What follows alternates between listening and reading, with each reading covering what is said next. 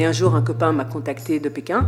Il m'a dit qu'il avait rencontré ce type qu'on appelait euh, Crazy Jack, euh, qui avait monté cette boîte, Alibaba. Il me disait en, 2000 qu'Alibaba serait une des plus grosses plateformes euh, boîtes Internet au monde. pour que l'innovation se fasse, il faut décloisonner les secteurs. C'est dans ce mélange de compétences et de regards qu'on peut vraiment euh, créer quelque chose d'innovant. On a fait un certain nombre d'initiatives pour promouvoir euh, le rôle de la femme dans l'entrepreneuriat. Il ne faut pas avoir peur de venir à Pulse. Il n'y a pas de mauvaises idées. Il faut être euh, passionné et aimer ce qu'on fait pour pouvoir vraiment avancer avec son projet.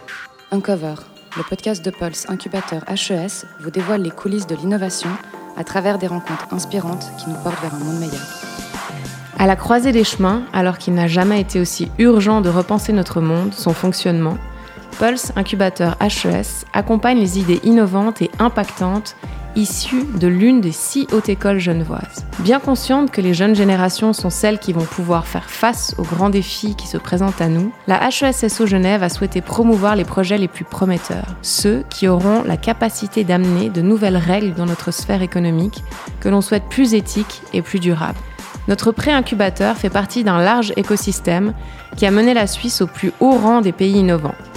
Pour la concevoir, on a pu compter sur la vision engagée de la direction de la HESSO Genève, convaincue par la démarche interdisciplinaire qui s'y déploie. Mais c'est aussi grâce à une personnalité inspirante, figure incontournable de l'innovation made in Switzerland, que l'on doit la conception du cadre dans lequel évoluent désormais les pulsés. Nous sommes en pleine période de recrutement et il nous tenait à cœur de pouvoir échanger avec la conceptrice de Pulse Incubateur HES, Abir Orebi. Cher Abir, welcome home.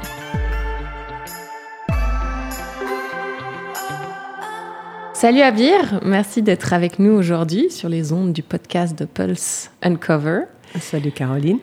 Euh, donc tu es euh, une femme dans le mouvement, tu euh, évolues dans le monde de l'innovation. Avant de parler de ton lien avec Pulse Incubateur HES, j'aimerais qu'on se focus un peu sur, euh, sur toi, sur ton parcours et sur ta vision de l'innovation.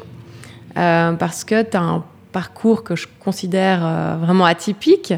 tu es connu pour ta personnalité avant-gardiste et ces particularités ont marqué en fait chacune des grandes étapes de, ta, de ton parcours jusqu'à aujourd'hui. Et j'aimerais bien que tu nous donnes un peu justement ces grandes étapes, euh, que tu nous en dises un peu plus sur toi. Alors, que te dire? Je suis euh, née en, Libye, euh, à Benghazi, arrivée à Genève à l'âge de 5 ans. Donc j'ai fait toutes mes études en Suisse avec Sciences Po. Et puis, euh, si je pense à mon parcours, je le, visualise en quatre grandes étapes qui correspondent à des euh, zones géographiques, mais aussi à des secteurs. Et puis surtout, quatre grandes étapes où en fait j'ai réalisé que je me suis retrouvée au bon endroit, au bon moment, et puis su vraiment prendre euh, l'opportunité qui se présentait. Donc, par exemple, j'ai commencé ma carrière professionnelle à Hong Kong dans le secteur des euh, télécommunications. Et, euh, et, là, à 24 ans, bah, j'ai pu voyager dans toute l'Asie. C'était vraiment, j'avais un boss qui était extraordinaire, qui me donnait énormément d'autonomie. Et, donc voilà, ça c'est la première phase. Ensuite, je suis partie m'installer à Shanghai, en Chine. Euh, et, là, j'ai monté une, une, organisation avec euh, deux, euh, deux copains. et, c'était vraiment axé sur l'art. L'art contemporain, à un moment où, bah, d'une part, la Chine, c'était une expérience extraordinaire à cette période-là, parce que Shanghai était vraiment en train de, de, de, de, se développer. C'était une ébullition. C'était déjà ouvert sur l'extérieur, dans le sens où tu es arrivé là-bas, j'imagine que tu parlais pas encore le chinois. Euh, je ne sais pas si tu le parles d'ailleurs aujourd'hui, euh, après ces expériences en Chine. Comment tu t'es fait accueillir et comment, voilà, quand tu es arrivé là-bas, est-ce que c'était euh, c'était un nouveau monde? Ouais, alors c'était c'était vraiment un, un, nouveau monde. C'était une période où tu avais les premiers restaurants français, tu avais vraiment le, le, développement du secteur privé qui mhm. euh, qui était en train d'émerger. Donc il y avait une grande grande excitation. Et puis les étrangers qui étaient là, qui arrivaient comme moi, ben on se sentait un peu euh, des pionniers, tu vois. On arrivait euh, dans une dans une ville un pays qui était en train de, s'ouvrir et c'était vraiment euh, super et excitant de faire partie, de vivre cette, euh, cette euh, ébullition de l'intérieur. Et avec Bizarre, en fait, ce qui était, ce qui était génial, c'était que cette scène artistique qui était très riche, pas du tout connue, à l'étranger, et pas non plus connue en Chine. Hein, c'est un, bah, En fait, c'était un moment extraordinaire de rencontrer tous ces artistes parce qu'ils avaient peu de gens qui s'intéressaient vraiment à eux. Et donc, on a pu sillonner la Chine, euh, aller à Chengdu, Nankin, Chongqing pour rencontrer les artistes qui nous recevaient avec grand plaisir dans leurs ateliers.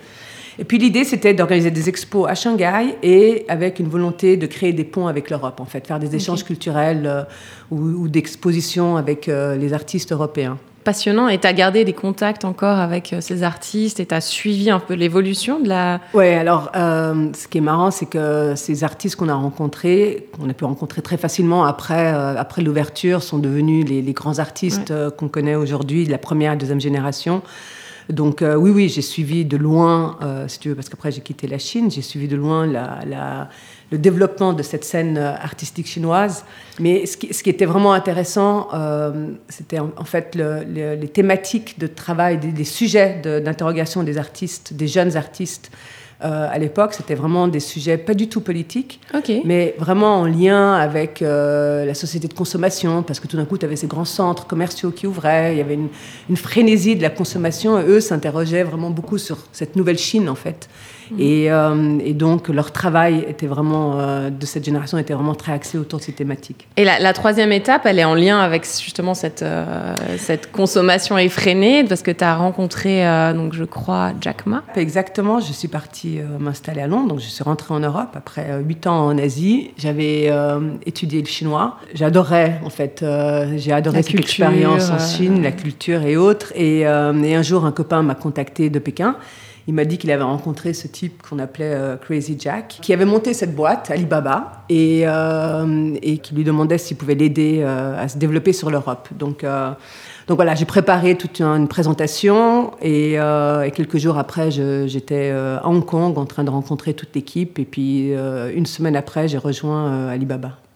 Et là, vous étiez combien? On était 60. et c'était. Euh, ben, Alibaba a été créé en septembre 99 et moi j'ai rejoint en janvier 2000. Euh, Donc c'était encore dans l'appartement de Jack. Et là, tu peux nous raconter quelques anecdotes. Je sais pas, ça, me paraît tellement fou en fait de revenir à une période où vous, vous étiez 60. Alors qu'aujourd'hui, je pense que c'est un des groupes les plus gigantesques euh, dans le domaine de la consommation En fait, à l'époque, la pénétration Internet était, euh, était euh, vraiment ridicule. Il y avait, d'ailleurs, c'est un concept aujourd'hui qu'on n'utilise plus, cette mesure. Et donc, voilà. Et donc, Jack avait cette vision. Donc, Alibaba, c'était quoi? C'était une plateforme business to business, dont le but était de, de faciliter les échanges commerciaux entre les PME. Et en fait, ça correspondait, et c'était là où il y avait vraiment une vision, ça correspondait au moment où la Chine rentrait dans, allait rejoindre l'OMC, donc une ouverture du pays sur l'international et euh, cette opportunité de pouvoir créer des liens euh, directs entre les PME chinoises ou le marché chinois et les marchés européens ou internationaux. Euh, mais euh, expliquer à cette époque à aller dans les entreprises et leur dire qu'ils allaient pouvoir utiliser l'Internet, ça allait révolutionner leur façon de faire euh, leur business, leur vente et, et achat, c'était c'était un peu compliqué parce que c'était c'était des concepts beaucoup trop loin de la réalité, de leur, de leur réalité. Euh, et, donc, ce qui était, euh, c'était au-delà du contexte, qui était aussi assez euh, compliqué, mais en même temps très excitant, c'était bah, le fait qu'il n'y avait pas de rôle modèle. tout était inventé. Mhm. Le secteur était nouveau, l'industrie était nouvelle, et c'est pas qu'on pouvait regarder ce que faisaient les uns et les autres. Il fallait que tout soit créé, qu'on crée tout de nous-mêmes. Et donc voilà, donc c'était euh, c'était des années très très riches euh, en expérience, en rencontres, euh, et, c'est vrai qu'on était une équipe très passionnée et très soudée autour de cet homme, Jack, pour qui on avait une grande grande grande admiration et même adoration, je dirais. Ouais, donc en fait. Alibaba, c'était pour toi une, comme une famille, en fait. Vous étiez en mode start-up autour de Crazy Jack. Après, c'est devenu un groupe international, gigantesque. Est-ce que tu as réussi à garder en fait des contacts et combien, combien d'années tu as passé en fait dans cette, euh, dans cette boîte? Euh, j'ai passé pratiquement 9 ans euh, ah chez Alibaba. En fait, il y a eu une première entrée en bourse en 2007. Et, donc, d'une start-up, une, une, boîte qui est en, en, bourse, on est dans un autre contexte, une autre dynamique. Et, et à ce moment-là, Jack avait dit que tous ceux qui étaient là depuis le début pouvaient partir étudier s'inspirer ailleurs avant de revenir. En l'occurrence, je suis jamais revenue parce que je pensais avoir vécu la meilleure partie vraiment mhm. de, de, l'histoire de Alibaba. Et donc, on reste un groupe, ben, le groupe du début, oui, on reste en contact. J'étais, je, je suis retournée à Hangzhou euh, donc euh, pour les 18 ans de, Alibaba et, ça reste on, garde un lien très fort entre nous parce que ça a été des années euh, et des souvenirs très importants pour nous tous. Et là tu as quelques anecdotes à propos de, Jack Ma. c'est vrai que c'est une personnalité qu'on voit pas mal dans les, dans les médias, mais qu'on a du mal à, cerner parce que c'est, premièrement, quand tu n'es pas habitué à la culture chinoise, ben, c'est difficile de, de, comprendre une personne. Mais alors en plus, une personnalité comme lui, euh, euh, pour nous, ça nous paraît euh, très très éloigné. Donc, est-ce que tu peux nous raconter un peu quel type de personne c'est et comment tu l'as vécu? Comment en fait, ça ouais, absolument. C'est quelqu'un de, très visionnaire, très humain, et puis qui qui, bah, qui nous inspirait tous parce qu'il partageait son rêve. Il me disait en, 2000 qu'on serait une des, que Alibaba serait une des plus grosses plateformes euh, boîte euh, Internet au monde, alors que, tu vois, euh, qui aurait pu y croire? Mais, mais nous, on était persuadés, on y croyait. Et à tel point qu'en fait, mes copains, mes amis comprenaient pas très bien ce que je faisais dans une boîte, tu vois, post, quand il y a eu la bulle Internet en, 2000, il n'y avait plus personne qui voulait travailler dans les startups. Et ils comprenaient pas ce que je faisais dans une entreprise chinoise Internet qui s'appelait Alibaba. Alors vraiment, pour eux, ça les dépassait. Ils imaginaient que je pouvais me trouver un job un peu plus intéressant. Enfin, euh, et, euh, mais c'est parce qu'ils ne comprenaient pas en fait les enjeux qui étaient, euh, ils ne comprenaient pas la dynamique qui était en place. Et puis c'est ce personnage qui cristallisait toute notre, euh, toute notre passion. Hein. Et donc euh, c'est beaucoup plus tard en fait qu'ils sont venus vers moi. Ils m'ont dit ah mon Dieu, je vois maintenant euh, qui est ce Jack Ma. je comprends que, que, que, tu étais dans cette boîte pendant toutes ces années. Et donc voilà, c'est donc c'est vraiment lui qui cristallisait euh, cette, euh, cette, euh, cette, passion autour de lui. Il a appris l'anglais en faisant le guide pour les touristes. Et, et, il a une passion pour les étudiants, en fait. Mhm. Donc quand, tu vois, j'organisais ces, j'organisais ces voyages en Europe pour venir parler à des conférences. Et, et, si je l'invitais à une conférence dans une université, il était tout de suite partant. Il adorait parler aux jeunes. Et d'ailleurs, euh, il était venu plusieurs fois à l'université de Saint-Gall, au symposium de Saint-Gall. Et, euh, donc voilà. Et, d'ailleurs, il voulait son, objectif était un jour de retourner à l'enseignement en fait, après Alibaba, d'aller euh, et enseigner dans une université. Il a toujours eu cette passion pour les jeunes. Et aujourd'hui, quand, enfin voilà, quand on voit l'immensité de ce groupe, euh, donc sa vision s'est euh, réalisée. On, parle beaucoup de développement durable, de, enfin tu vois, de, surconsommation. Comment tu le perçois ce décalage entre euh, finalement ben, la réussite d'un groupe comme Alibaba et puis le côté surconsommation? On parle beaucoup des, des, déchets innombrables d'Amazon, de, stocks qui finissent brûlés. comment tu le perçois toi en tant que je sais que tu es très sensible à toute cette, cette fibre là c'est vrai qu'il y a un événement euh, annuel qui, est le 11 euh, septembre, qui, est le euh, qui a été lancé par Alibaba, qui est le jour du plus grand shopping au monde. C'est vraiment des millions et des millions de, de, commandes en, en, 24 heures. Et ça, ça m'a toujours euh, dérangé. Et en fait, en en parlant avec euh, un de mes collègues, il m'expliquait qu'ils avaient mis en place, un peu pour compenser euh, justement cette, cette, dynamique de surconsommation, ils avaient mis en place des modules pour récupérer les, tout ce qui est, tous les emballages. Alibaba donc hein, avait mis et les gens pouvaient aller déposer les emballages et donc ils essayaient un petit peu de compenser en mettant ça en place. Mais effectivement, c'est euh, pour moi, ça reste une partie un peu euh, pas très glorieuse à mon goût. Mais même si ça a été, et surtout, je pense qu'aujourd'hui, c'était un, outil de marketing important, et je pense qu'aujourd'hui, on peut, on, peut euh, passer cette étape d'encourager de, cette, cette, surconsommation. Hmm. Mais d'ailleurs, je me demandais, je, je te sais très engagée dans des projets citoyens, sociaux, humanitaires. Euh, tout en étant une businesswoman euh, totalement accomplie. Est-ce que ton parcours professionnel t'a poussé en fait vers ces projets, vers des rencontres en particulier dans ce, dans ce domaine? Alors là, ça m'amène à la quatrième phase. Euh, qui est Lift euh, à Genève. Oui, alors par rapport à ça, deux choses. Peut-être à savoir que quand j'ai fait Sciences Po et quand j'étais jeune, pour moi, j'étais très engagée politiquement. Hein. Ma jeunesse, c'était l'époque de l'apartheid, c'était la guerre au Liban, donc on était tout un groupe très engagé sur ces thématiques. Et, et, je me voyais comme carrière, comme futur, j'étais persuadée de, Enfin, je me voyais au CICR en fait en tant que déléguée. En l'occurrence, euh, ma vie privée m'a amenée euh, dans une autre partie du, monde puisque je me suis retrouvée à Hong Kong. Mais voilà, j'ai toujours eu cette fibre, si tu veux, euh, parce que c'est vraiment un, sujet en toi, quoi. En, moi, ouais. Mais j'ai pu j'ai pu vraiment développer cette partie avec Lift. Mhm. Euh, donc Lift, euh, c'était les, conférences. Lift, c'est 2010 euh, quand j'ai connu bah, l'équipe qui a monté les conférences Lift, donc Laurent Haug, Nicolas Nova, Sylvie Reinhardt. Et j'ai adoré l'univers dans lequel ils avaient développé. Donc Lift, c'était des conférences de référence au niveau vraiment international. Ça faisait partie des cinq grandes conférences en Europe. Euh, qui avait pour but vraiment d'identifier les tendances technologiques et puis leur impact social et, euh, business. Et donc, euh, j'ai repris Lift en, 2010-2011. Et au-delà de la conférence Lift, j'avais envie vraiment de développer les activités de Lift parce que je voyais que Lift pouvait avoir ce rôle catalyseur du changement. Et donc j'ai eu envie de, développer en fait des activités euh, au-delà des conférences, hein, étendre euh, l'action de Lift au-delà de la conférence Lift qui avait lieu euh, une fois par année. Et, vraiment avoir et on avait comme mission vraiment de promouvoir l'innovation ouverte.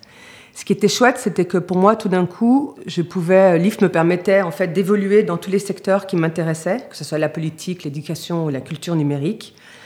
Et euh, il y avait surtout aussi beaucoup de, liberté euh, euh, d'action et de créativité. C'est-à-dire que, alors j'étais pas seule, hein, donc non seulement il y avait, il y avait l'équipe Lift, les collaborateurs, les collègues, mais il y avait aussi la communauté Lift. Et donc on pouvait s'emparer d'un sujet qu'on trouvait important et vouloir agir dessus. Donc euh, quelques exemples avec, euh, parce que c'est d'actualité, avec Jean-Henri Morin, on avait euh, développé tout un, toute une série d'initiatives autour de l'agenda numérique suisse en 2015, parce qu'on s'inquiétait déjà à ce moment-là que la Suisse était en retard au niveau du numérique. Et donc, on, a, on, a, réuni des gens du monde politique, des entrepreneurs, et on les faisait réfléchir un peu à des solutions, comment faire avancer le sujet. Alors, on voit qu'aujourd'hui, c'est vraiment d'actualité en l'occurrence. Euh, mais euh, ça pouvait toucher euh, les jeunes. On a tout d'un coup, on, a organisé des événements autour des SDGs et les jeunes pour les sensibiliser à ces thématiques.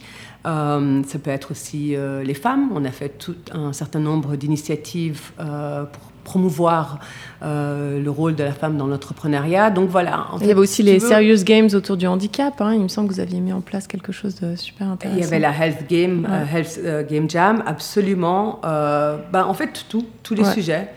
Toujours avec une dimension numérique ou digitale dedans, mais tout était ouvert. Et donc, c'était vraiment au gré de, de nos intérêts ou d'un intérêt d'un membre de la communauté. Quelqu'un de la communauté pouvait venir et amener une idée, vouloir se mobiliser sur, sur une thématique. Mhm.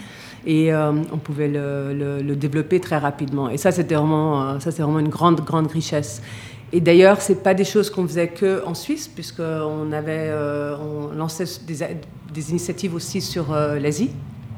Forcément, après avoir passé plus de dix ans de ma vie en lien avec l'Asie, j'avais envie de garder un contact. Et donc, on a euh, développé euh, un certain nombre d'initiatives et d'événements sur, euh, en Asie, à Bangalore, Shanghai, Hong Kong ou, Séoul. Et donc, les valeurs qui t'ont accompagné au long de ta carrière, elles se sont en fait développées et puis encore accrues à travers Lift. Est-ce que tu peux nous dire un peu quelles, sont ces valeurs qui t'ont qui t'ont accompagné? Ouais. écoute, je crois, je ne sais pas si c'est une valeur, la curiosité, mmh. mais je crois que la curiosité, en tout cas pour moi, est un, un élément fondamental parce que la curiosité, qui dit curiosité, dit questionnement, qui dit questionnement, dit ben, apprentissage. On va chercher, euh, on, veut continuer d'apprendre. Euh, l'enthousiasme, je crois qu'il faut faire les choses avec euh, enthousiasme et passion, mais en tout cas enthousiasme. écoute, l'écoute parce que ben, quand on est curieux, ben, on pose des questions, on doit, on doit pouvoir être à l'écoute des gens. et puis l'empathie, ben, l'empathie permet, permet l'écoute permet de créer des liens et permet aussi de comprendre des situations pour éventuellement euh, amener des solutions mhm. ou euh, trouver des solutions. Et euh, donc tu, parlais de l'agenda numérique de la Suisse. En Suisse, on dit qu'on innove plutôt sur le long terme. je pense notamment à la pharma, aux biotech.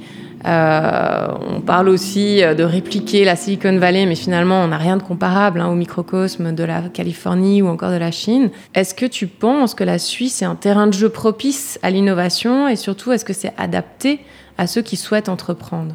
Alors absolument, euh, la Suisse est un terrain de jeu qui offre beaucoup. On a un, écosystème d'innovation qui est très très riche, hein, dans, quand on regarde en termes d'incubateurs, de, d'accélérateurs, d'événements. De, donc c'est un écosystème qui est très riche et c'est important d'avoir un écosystème pour soutenir justement l'entrepreneuriat. Euh, avec les écoles, les grandes écoles, on, a accès aussi à des, euh, à des, talents très reconnus, beaucoup de compétences. Donc euh, oui, je crois qu'on a tous les ingrédients pour être un terrain de jeu qui, est, qui, soit important. Après, ce que j'ai envie de te dire, c'est que ça dépend ça reste quand même un petit marché. Euh, et donc, ça dépend dans quel secteur on est. Euh, et, assez rapidement, pour un entrepreneur, selon le produit ou le service qu'il a, il faudra qu'il euh, ben, qu'il regarde sur l'extérieur. Mais, mais en même temps, la bonne nouvelle, c'est qu'on a en Suisse, à travers par exemple des instruments de, de ou le réseau SwissNext, il y a aussi euh, euh, des, des, relais. des, relais pour accompagner euh, ce développement sur l'international. Et dans un reportage sorti en 2014, sur lequel je suis retombée en préparant ce podcast, sur TV Bilan, tu parles de, de, la Magic Sauce, la combinaison de plusieurs secteurs pour une meilleure économie et un avenir plus paisible. Alors, est-ce que tu peux nous rappeler de quoi était composée cette Magic Sauce et si elle est toujours d'actualité? Euh, et puis, est-ce qu'elle est exploitée en Suisse, en fait? Euh, et, une fois que tu nous auras rappelé cette magic sauce, est-ce qu'il y a de nouveaux ingrédients ou comment tu la perfectionnerais aujourd'hui?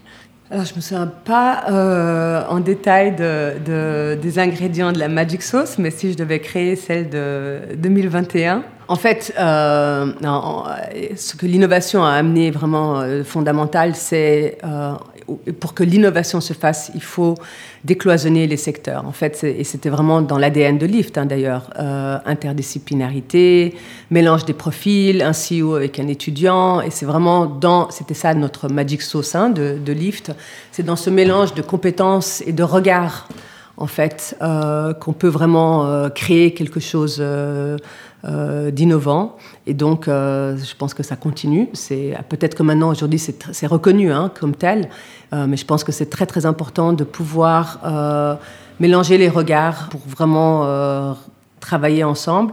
il faut de la passion, il faut de la persévérance et, puis de la curiosité toujours. Mm-hmm. On peut peut-être parler un peu de, de Pulse, justement. Donc, on compte aujourd'hui de nombreux lieux d'innovation dont plusieurs incubateurs et pré-incubateurs tels que Pulse. Euh, on ne parle pas de concurrence, mais d'un écosystème de l'innovation, d'une communauté qui s'entraide et qui vise un objectif commun, la création d'un futur plus serein. Donc ça, ça va vraiment dans le sens que tu évoquais euh, avec ce que vous aviez mis en place avec Lyft. Est-ce qu'on peut dire que les accélérateurs sont en vogue en Suisse? Euh, Mais quelles sont les, les réelles ambitions et raisons d'être de ces programmes d'incubation? Alors les accélérateurs euh, sont en vogue, mais euh, pas que en Suisse, hein, partout, parce que c'est vraiment euh, des espaces et des lieux qui ont pour but d'accompagner le développement de, de, projets en offrant des programmes divers de soutien, accès à des experts, à des investisseurs, et puis aussi ben, la chance de pouvoir faire partie d'un réseau. Euh, maintenant, chaque les accélérateurs ont tous des spécificités. Hein. Certains sont créés autour d'un programme euh, corporate, par exemple. Une grosse entreprise, une grande entreprise peut euh, développer son propre accélérateur. Ça peut être des accélérateurs thématiques. je pense à Tech for Trust, qui est vraiment qui, qui, se concentre sur les thématiques de cybersécurité. mais où ça peut être transversal, comme, comme le sont d'ailleurs la plupart. Ce qui est intéressant dans les accélérateurs, c'est que la plupart essaient d'attirer des, euh, des, talents de l'étranger, donc ils sont ouverts. Et, donc je pense que pour, une, euh, pour un entrepreneur genevois ou suisse, c'est une très très bonne expérience de pouvoir aller vivre l'expérience d'un accélérateur sur, euh, sur, sur l'étranger, que ce soit à Paris ou Berlin. parce que c'est voilà, ça ouvre le réseau, c'est ça crée d'autres liens, ça, on sort un peu de son cocon ici. Et est-ce qu'on peut, parce que c'est vrai quand on va dans ces accélérateurs, ces incubateurs, c'est vraiment tourné autour du test and learn. Euh, et puis est-ce est qu'aujourd'hui, euh, c'est devenu euh, juste une, une règle, hein, est-ce que les jeunes entrepreneurs sont les, sont les premiers à se lancer, à faire bouger les choses? Le test and learn, c'est vraiment un processus itératif. Hein, dont, dont, le but, c'est vraiment de s'assurer que le produit ou le service qu'on a en tête euh, correspondent bien à des besoins de, son marché ou de son client. Pour moi, le test and learn, c'est euh, plus un état d'esprit en fait. Euh, c'est un état d'esprit, pourquoi? Parce qu'on on, ne part pas de, postulats. Au contraire, on doit partir d'hypothèses. des hypothèses qu'on va aller ensuite aller tester auprès de, ses clients, des hypothèses sur la valeur ajoutée qu'on amène, sur le prix, sur la distribution, bref, on doit vraiment se mettre dans une posture de, questionnement et on va aller chercher les réponses euh, dans le marché et, adapter, sa, euh, adapter sa solution au fur et à mesure. Du coup, c'est euh, un côté déstabilisant, puisque souvent on pense avoir l'idée du siècle. Hein. On, peut être très très convaincu qu'on a vraiment trouvé l'idée et la solution idéale. Mais cette posture de questionnement et du doute, c'est elle qui va permettre en fait d'avancer. Alors, elle n'exclut pas du tout la passion, au contraire. Hein. on peut être, euh, il faut être euh, passionné aimer euh, ce qu'on ce qu'on fait pour pouvoir vraiment avancer avec son projet. Et puis tout ça, bah, tout ça, ça se fait dans la créativité, puisque cette créativité, elle est nécessaire pas seulement pour développer euh, son projet, mais pour justement avancer dans cette phase de test and learn, parce qu'il faut vraiment être créatif pour, euh, pour, euh, pour avancer vite. Ce, processus de test and learn, c'est, à mon avis, c'est vraiment à la base de, de, l'entrepreneuriat. L'innovation et plus largement l'entrepreneuriat est-il accessible à tout le monde en Suisse? A priori, oui, parce que je pense que, en fait, c'est quoi le point de départ? Le point de départ, c'est peut-être une idée. Le point de départ, ça peut aussi être une solution qui nous ennuie ou qui nous révolte et, euh, et qu'à partir de là, on a envie d'agir et de, trouver, de proposer une solution. La difficulté, c'est après, euh, c'est où trouver les outils, les compétences pour développer son projet, c'est vers qui se tourner, c'est comment, euh, comment avancer en fait. Euh, et c'est là que ça se complique peut-être, même s'il y a aujourd'hui beaucoup d'organisations et d'associations qui offrent ce, ce type d'accompagnement et de soutien. D'ailleurs, c'est ce que vous faites, euh, mhm, mhm. Paul, avec les étudiants de la. Oui, et puis on, remarque, voilà, on remarque, euh, je dirais, dans quasiment tous les, projets. Donc, il y a le, fait de tester ces hypothèses, mais après, une fois qu'on a validé auprès du marché, parce que c'est évidemment pas Paul qui décide si ton idée elle est bonne ou pas, hein, c'est le marché qui va te dire si, euh, si elle a de la valeur. Ben, c'est toute cette étape de trouver une équipe pour t'accompagner, de savoir par qui en fait compléter ton équipe de trouver finalement les moyens de pouvoir lâcher tes trois jobs que tu as en parallèle, pouvoir te concentrer uniquement sur cette idée, donc les financements. Et puis après, de trouver en fait assez de, de marché, comme tu le disais tout à l'heure, euh, sur la Suisse, c'est quand même assez limité. Donc de pouvoir s'étendre rapidement pour euh, scaler, comme on dit. Donc c'est vraiment toutes ces étapes qui sont assez similaires aux différents projets, puis qu'on essaye d'accompagner euh, avec, avec nos coachs, avec InnoSuisse, avec Genilem, avec la Fongite et, qui permettent finalement à un projet de prendre son envol. Mais bon, là, finalement, l'essence même de ce projet, ça va être de savoir si toi, tu es entrepreneur et si tu as les reins solides pour euh, passer toutes ces étapes. Et euh, donc, pour en revenir à Pulse, euh, toi, tu as imaginé cet incubateur, donc tu as été mandaté pour le concevoir il y a maintenant plus d'un an et demi. Et, on est aujourd'hui en train de recruter la, cinquième équipe, la Team 5, qui va nous rejoindre en septembre 2021. Alors on est hyper enthousiaste parce qu'à chaque fois c'est une nouvelle équipe, des nouvelles compétences, des nouvelles personnes qui, euh, qui viennent euh, compléter en fait la communauté de, Pulse. c'est des projets interdisciplinaires qui sont issus donc de la HESSO Genève. Est-ce que tu peux nous en dire un peu plus sur l'avant-Pulse, sur les fondements, comment tu as conçu en fait ce, ce pré-incubateur? Alors oui, bien sûr. Euh, avant Pulse, il y avait euh, l'incubateur euh, dédié à la RED, hein, qui s'appelait AHED, mhm. et donc qui accueillait les projets sortant de, de l'école. Et euh, bah, c'était un, incubateur euh, vraiment dédié à la RAID. Et euh, le directeur général de la HESSO, François Abbé de Carou, m'a donc mandaté pour développer un concept d'incubateur qui pourrait s'étendre en fait à toutes les écoles des HESSO, aux six écoles. ça, c'était aussi suite au succès de l'incubateur AHED, où, où, on a vraiment vu qu'il y avait un besoin d'accompagnement euh, des projets. Et donc, euh, bah, c'était, c'était vraiment, c'était intéressant, c'était plus qu'intéressant, c'était passionnant parce que c'est euh, la conception, elle était, elle était, elle concernait tous les, tous les, tous les aspects hein, de l'incubateur, du nom au programme, les critères de sélection, le parcours des porteurs de projets, jusqu'à la définition des besoins des espaces physiques. Euh, clairement, c'est un, travail d'équipe, puisqu'on a collaboré avec euh, Aurélien Mabila pour euh, un ancien de la HED, justement, pour la partie branding et tout ce qui était élément design, et le bureau d'architecture ICRA pour l'aménagement des espaces de, Pulse.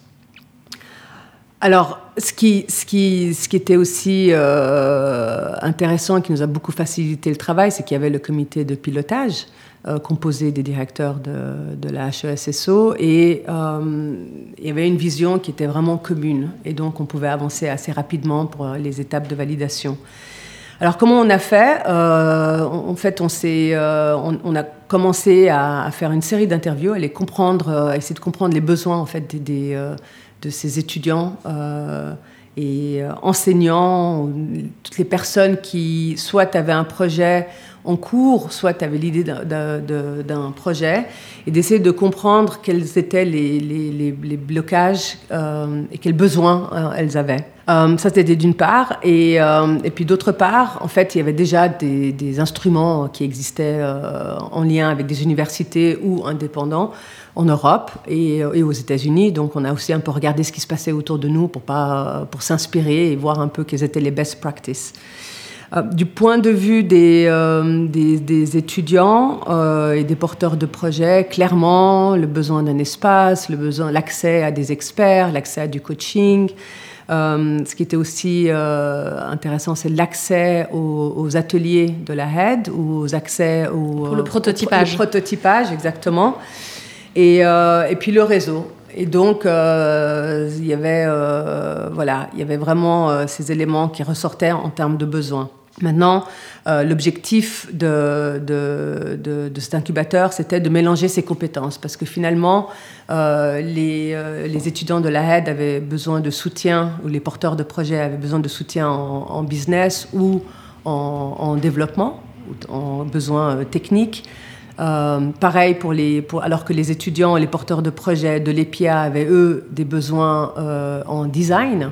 Euh, et donc, en fait, on s'est rendu compte que dans, euh, rien que dans le contexte des HESSO, toutes les compétences étaient présentes. Et donc, il y avait vraiment un sens euh, de créer un espace interdisciplinaire où les, porteurs de projets pouvaient s'entraider et travailler ensemble et bah, trouver les outils et l'accompagnement nécessaires pour, faire, pour développer leurs projets.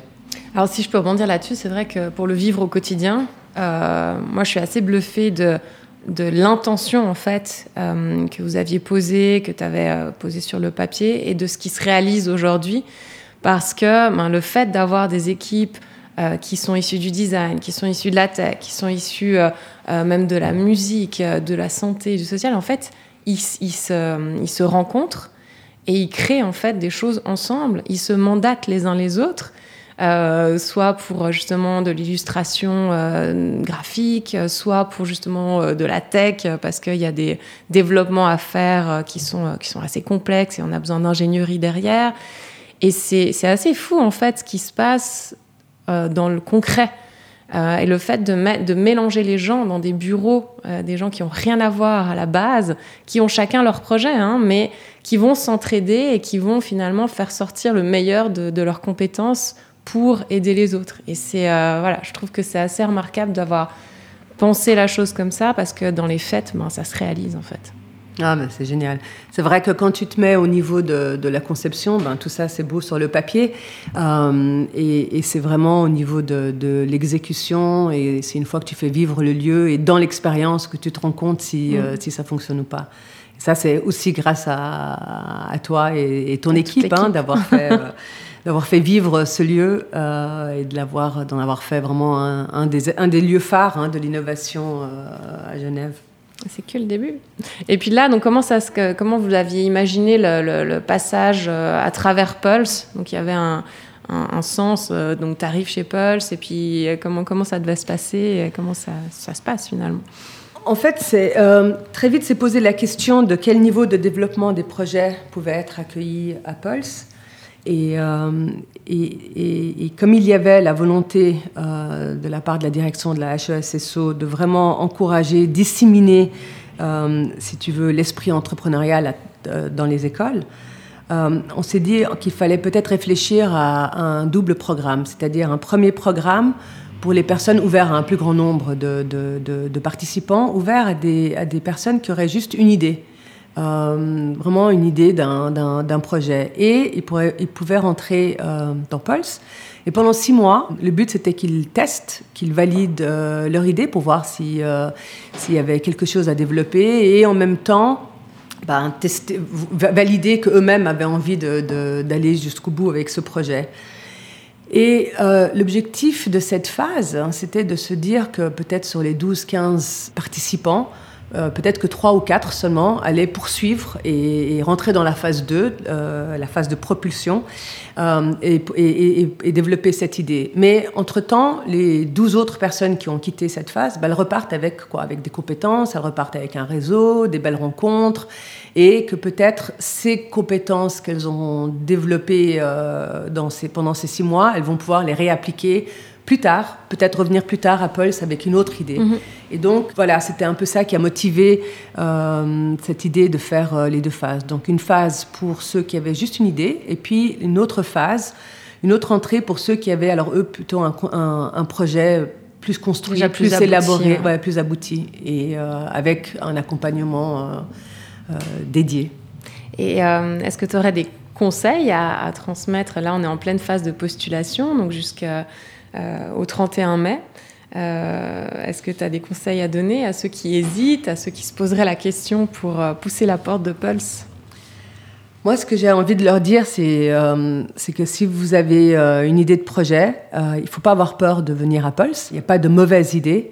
Et que toute l'expérience euh, de, de, venir avec son idée, de, la développer dans le cadre de l'impulsion, du programme d'impulsion, euh, c'est quelque chose, on repart avec quelque chose, des acquis, en fait, euh, une expérience qui est très riche. Pour, euh, pour les autres, ceux qui ont un projet, ben, il faut, je crois que Pulse offre un cadre vraiment idéal pour, pour réfléchir, travailler sur son projet, être accompagné de bonnes personnes et puis pouvoir aussi ben, rejoindre un écosystème qui est vibrant et solidaire. Top, bah, merci beaucoup. J'ai envie de profiter de cette occasion pour te remercier d'avoir euh, justement conçu Pulse, pour te remercier de, de faire partie de ce réseau et euh, de nous inspirer euh, au quotidien, de permettre à ces jeunes de se, de se projeter. J'ai beaucoup à cœur aussi de donner l'envie à des femmes d'entreprendre parce que ben, c'est dans les chiffres, hein, il y a peu de femmes qui, qui entreprennent, qui se qui se sentent légitimes à le faire. Et euh, je trouve d'avoir des rôles modèles comme toi, euh, de, pouvoir en fait se projeter euh, dans, cette, dans cette perspective, ben, c'est hyper important. Donc je continuerai à t'inviter à des Pulse Connect pour rencontrer ces jeunes qui ont envie d'entreprendre, d'innover. Et voilà, merci beaucoup pour, pour ce partage et à bientôt. Merci Caroline, à bientôt.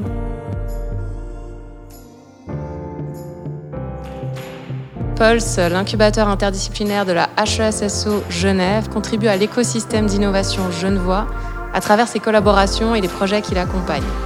Rejoignez-nous sur pulse-hesge.ch et si vous avez écouté cet épisode d'Uncover jusqu'au bout, merci de le partager autour de vous. De véritables pépites se cachent dans les hautes écoles spécialisées à Genève. Nous comptons sur vous pour les faire découvrir. découvrir.